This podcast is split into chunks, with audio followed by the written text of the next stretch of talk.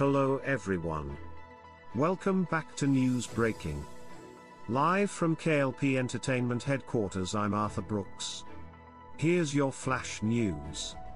Owners of 2021 Samsung Smart TVs can now stream Xbox games directly on their TVs without the need for a dedicated console. Xbox first announced the feature last June, when the Xbox app with Xbox Cloud gaming capabilities was made available on Samsung's 2022 Smart TV lineup. Now, the feature is being expanded to the 2021 lineup as well, bringing Xbox games to more Samsung TV owners.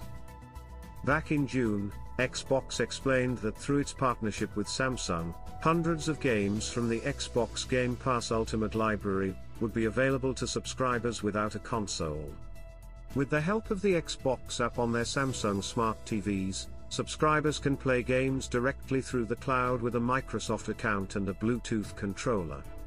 Fast forward almost six months, Owners of Samsung's 2021 smart TVs can now also enjoy the same cloud-powered gaming experience.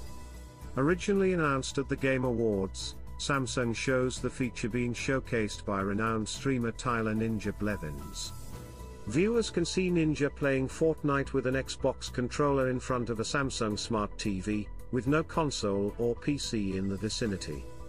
Viewers can also hear Ninja describing his experience as smooth, and responsive. He also mentions Unreal Engine 5.1, suggesting that he was playing the latest build of Fortnite launched just several days ago. In two other videos uploaded to the same channel, Samsung shows off what kind of games that its TV owners can expect to play with this new streaming feature. Some of the highlighted games include not only Xbox's first-party titles, such as Microsoft Flight Simulator, Psychonauts 2, and Sea of Thieves, but also a few other third-party titles like Slime Rancher 2 and Persona 5 Royal, both of which have just been released fairly recently on the Xbox Game Pass. Anyone with a 2021 Samsung Smart TV might see this game streaming feature as a big upgrade, especially those who previously hesitated to buy a console. Aside from the monthly subscription, and the TV itself, the only other investment that they need to afford is a Bluetooth controller. It doesn't have to be an Xbox controller either, as Samsung's video also features some third-party options, including the controller for a competing streaming service, Amazon Luna. Xbox has been touting cloud gaming as the future of gaming for some time now. Making its cloud gaming service more accessible and available on more platforms is one way to fulfill that vision, which is why Xbox is also bringing the same streaming feature to MetaQuest 2. More Flash News, I'm Addison Hayden. What's long been Warframe's most requested feature is now available, as Digital Extremes has turned on cross-platform play between PC, PlayStation, Switch, and Xbox. It's surprising to consider that one of the most popular free-to-play games in the world has never had crossplay, leaving its community split across four separate platforms.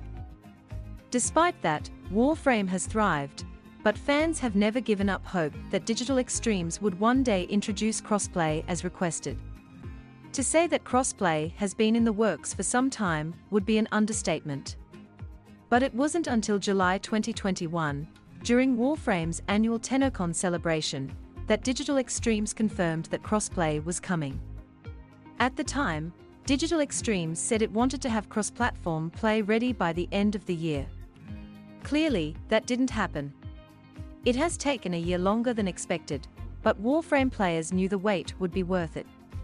In an announcement made Friday morning, Digital Extremes confirmed that crossplay between PC, PlayStation, Switch, and Xbox platforms was now enabled. There's now a switch in Warframe's menus allowing players to turn crossplay either on or off. Once on, crossplay is enabled for chat, joining squads, and through Warframe's public matchmaking. There is one limitation, though. While players can group in relays and dojos across platforms, VoIP chat is not currently ready and will be added at a later date. Unfortunately, the other half of the 2021 TennoCon announcement, cross-platform saves, is not ready yet. It too was originally planned for release in late 2021, but Warframe players will have to wait a while yet for its implementation. Warframe players hoping to migrate to another platform will have to remain where they are until the feature is finished. As for why it has taken so long for Digital Extremes to implement cross-platform play, there's one simple answer. Implementing cross-platform play is extremely difficult, not to mention expensive. There's also the fact that Warframe was originally released in 2013, approaching a decade past. Broad support for cross-platform play is a relatively recent trend, so Digital Extremes had to implement it for a game that it was never necessarily intended for. Bringing crossplay to Warframe had to be a tremendous task. There are going to be hiccups, bugs, and limitations with crossplay to start, inevitably.